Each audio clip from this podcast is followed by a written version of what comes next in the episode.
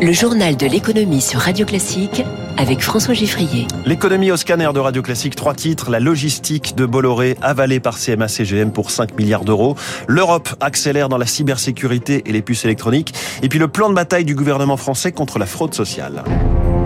Radio Classique. L'avantage quand on a réalisé les profits les plus importants de l'histoire de l'économie française, c'est que le carnet de chèques est assez puissant. Ainsi, CMA-CGM avait annoncé qu'elle réinvestirait 90% des profits faramineux de 2022, 23 milliards d'euros.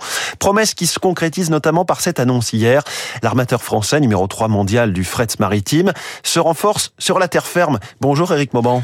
Bonjour François, bonjour à tous. CMA-CGM est en passe de racheter la branche logistique du groupe Bolloré. C'est ça, des négociations exclusives sont engagées sur la base d'une valeur d'entreprise de 5 milliards d'euros. Bolloré Logistics a dégagé l'an dernier 7,1 milliards d'euros de chiffre d'affaires en hausse de 36% par rapport à l'année précédente. Avec cette acquisition, CMA-CGM intégrerait le top 5 mondial de la logistique. L'achat de Bolloré Logistics s'inscrit parfaitement dans la série d'acquisitions réalisées depuis 4 ans. CMA-CGM ne veut plus être un, un simple armateur, mais être présent sur toute la chaîne logistique, du transport de marchandises en passant par le stockage et jusqu'à la livraison aux clients avec le rachat l'an dernier de colis privés et de Jeffco. Rappelons que Bolloré de son côté a déjà vendu euh, fin décembre pour 5,7 milliards d'euros sa branche logistique africaine à l'armateur italo-suisse MSC, concurrent de CMA-CGM. Le désengagement total de Bolloré va alimenter bien sûr les rumeurs d'OPA sur Vivendi, détenues pour l'instant à un peu moins de 30%. Hier en bourse, Bolloré a gagné 5% et Vivendi près de 6%. Merci Eric Mauban bouclier, dôme de protection, le vocabulaire est celui d'une guerre de terrain. C'est pourtant dans le domaine numérique que Thierry Breton a dégainé de nouvelles armes hier. Le commissaire européen lance le Cyber Solidarity Act, une initiative pour mieux se protéger à 27 en mutualisant les moyens face à une explosion des actes malveillants sur Internet, plus 140% en 2022. Eric Cuoche. Face aux pirates informatiques, l'Europe veut son armée de cybersoldats, une réserve opérationnelle de milliers d'experts du public et du privé issus des 27 pour les coordonnées des centres opérationnels de sécurité, explique l'expert Philippe Trouchot de PwC. On peut assimiler ça à une sorte de tour de contrôle en fait, hein, qui va avoir accès à tout le trafic et qui va, via des analystes et de l'intelligence artificielle, essayer de déceler des mouvements dans les infrastructures qui sont euh, anormaux. Charge ensuite à ces réservistes de répondre à l'attaque. À terme, il y aura 6 à 7 centres fonctionnant 24 heures sur 24 à travers l'Europe. L'objectif est de détecter les menaces en quelques heures seulement, alors qu'aujourd'hui, il faut en moyenne 190 jours. Grâce à la collaboration, mais aussi à la qualité des ingénieurs euh, en Europe, on serait euh, finalement euh, des précurseurs dans ce mode de collaboration. Problème, cyberdéfense se confond souvent avec souveraineté des États, alors il faudra convaincre les 27 de coopérer, estime le chercheur en sécurité informatique Nicolas Arpagian. Dans le cadre de la famille européenne, il y a toujours cette réticence à partager l'intégralité de l'expertise. Les gouvernements sont plutôt enclins à conserver ce savoir-faire nationalement. Autre obstacle, la pénurie de talents en Europe 260 à 500 000 postes en cybersécurité sont aujourd'hui vacants. Éric Cuoche pour Radio Classique. Ce bouclier européen est-il pertinent et solide? J'interroge l'un des leaders européens, le patron des activités systèmes d'information et communication sécurisées du groupe français Thales, Marc Darmon, qui sera la star de l'écho tout à l'heure en direct à 7h15. Autre nouveauté hier, cet accord entre le Parlement européen et les États de l'Union pour doper l'industrie des semi-conducteurs, s'affranchir un peu de l'Asie. L'Europe vise désormais 20% de la production mondiale en 2030, deux fois plus qu'aujourd'hui, ce qui semble très ambitieux aux spécialistes du secteur, Jean-Christophe Éloi, président de Yol Group. Je pense que ce n'est pas atteignable en termes de pourcentage. Pour 7 ans, c'est quand même court. Ça nécessite en fait des dizaines et des dizaines de milliards d'investissements. Par contre, même si on montait à 15% de part de marché sur le semi-conducteur en 2030, ce serait déjà un énorme succès. Mais je pense que, toujours pareil, il faut définir des objectifs ambitieux pour faire bouger un peu les lignes. Maintenant, il faut mettre en œuvre des investissements industriels, un support de l'Europe, un support en termes de formation, de création de sociétés. C'est pas simplement monter des usines, c'est vraiment avoir l'ensemble en fait des éléments qui permettent de développer cette industrie.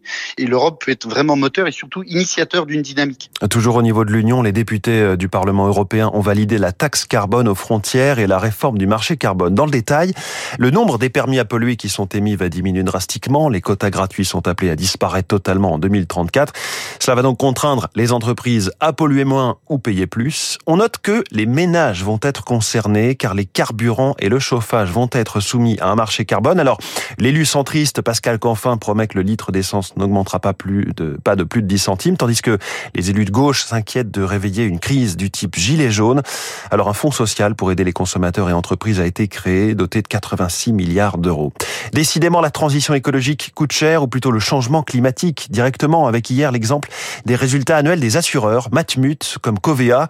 Covea, ce sont les marques MAF, MMA et GMF. Eh bien, les catastrophes naturelles lui ont coûté 875 millions d'euros en 2022. C'est tout le secteur, en fait, de l'assurance, hein, qui est sous pression avec la multiplication des événements extrêmes. Le changement climatique va à coup sûr peser à l'avenir sur tout le secteur. Il s'y prépare, comme nous l'explique Florence Lustmann, la présidente de France Assurance nous investissons, nous, assureurs, pour qu'il y ait beaucoup plus de recherche sur euh, les façons de prévenir les événements naturels, que ce soit euh, protéger euh, les habitations, que ce soit sur la sécheresse, par exemple, où il y a aujourd'hui des technologies intéressantes qui se développent. Et une fois qu'on a fait tout ce qu'on peut sur le front de la prévention, eh bien, il faut effectivement se résoudre à augmenter les tarifs de quelques euros sur les années qui viennent, mais encore une fois pour maintenir un régime qui est très très protecteur de nos concitoyens. Alors on le sait, les épidémies aussi pourraient se faire plus fréquentes avec le dérèglement climatique. Les éleveurs de canards en savent quelque chose. 2022 a été une année noire. Grippe aviaire, 21 millions de bêtes abattues, production de foie gras moins 30%. Mais 2023 devrait signer la reprise, selon la déléguée générale du comité interprofessionnel du foie gras, Marie-Pierre P. Pour cette année 2023, nous reprenons confiance. Nous avons mis en place des mesures de lutte contre l'influenza aviaire avec un vide sanitaire. Les bâtiments étaient vides pendant une période qui était la plus sensible. Il n'y a eu que très peu de cas. Et en même temps, le projet de vacciner des animaux suit son cours et devrait nous permettre d'avoir un outil complémentaire pour euh, produire dès l'automne prochain. Mais les capacités à fournir notre gras de fin d'année restent un petit peu handicapées encore cette année. Mais pour ce qui est des produits comme le magret, le confit, nous retrouverons euh, ces produits sur euh, nos tables durant euh, le printemps, l'été qui arrive. C'est un des chantiers qu'Emmanuel Macron a mis en avant lundi soir pour apaiser le pays, la lutte contre la fraude fiscale et sociale. Le ministre Gabriel Attal promet un doublement des effectifs de contrôle. Bruno Le Maire, lui, insiste sur la fraude aux prestations sociales. Alors, de quoi parle-t-on Zoé Pallier? Sous-estimer ses ressources pour toucher une allocation, mentir sur sa situation familiale ou trafiquer des attestations. L'an dernier, 700 millions d'euros de fraude aux prestations sociales ont été détectés, mais le montant réel est sept fois supérieur, estime la Cour des comptes. Nathalie Goulet est sénatrice centriste et auteure d'un rapport sur le sujet. Le système est déclaratif. Vous dites que vous êtes célibataire, que vous habitez à telle adresse ou à telle autre. Les contrôles se font a posteriori et en plus tout est dématérialisé. C'est-à-dire que tous les ingrédients sont là pour qu'il y ait de la fraude. Dès juillet prochain, verser certaines allocations sur des comptes étrangers sera interdit. Le gouvernement veut aussi traquer, avec l'aide de compagnies aériennes, les bénéficiaires qui vivent en partie hors de France.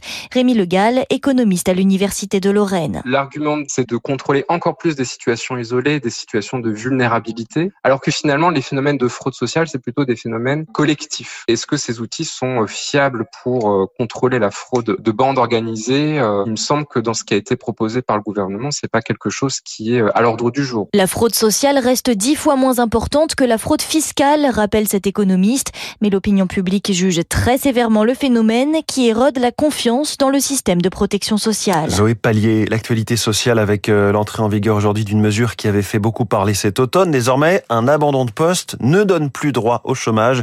C'était un, un angle mort entre démission et vrai licenciement. En matière d'emploi, le gouvernement mise beaucoup sur la création de France Travail, dont les échos détaillent les contours ce matin. Future structure censée mieux coordonner Pôle emploi, les missions locales, les services concernés des départements et régler une partie des problèmes de mobilité géographique ou de manque de qualification des demandeurs d'emploi.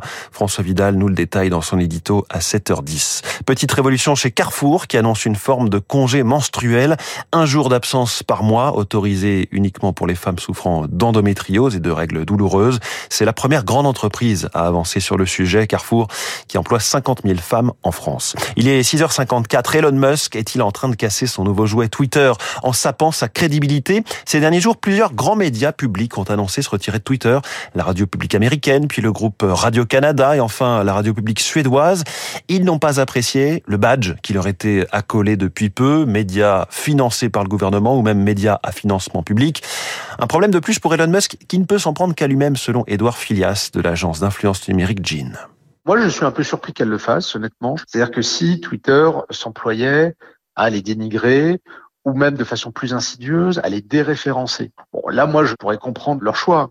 Que Twitter ait décidé de faire savoir à ses abonnés que certains médias sont financés ou pas par euh, le gouvernement, je ne trouve pas que ce soit une honte du tout. Et, euh, et le, le, je pense qu'elles se sentent blessées. Elles devraient euh, rester et faire valoir leur point de vue sur ce réseau social qui reste très populaire. Je pense qu'autour d'Elon Musk, il y a un mythe, un personnage qui a été créé, un peu sulfureux, un peu repoussant malheureusement pour beaucoup de gens. Et je pense que Elon Musk est le premier problème d'Elon Musk parce que en réalité cette décision ressemble à un mouvement d'humeur.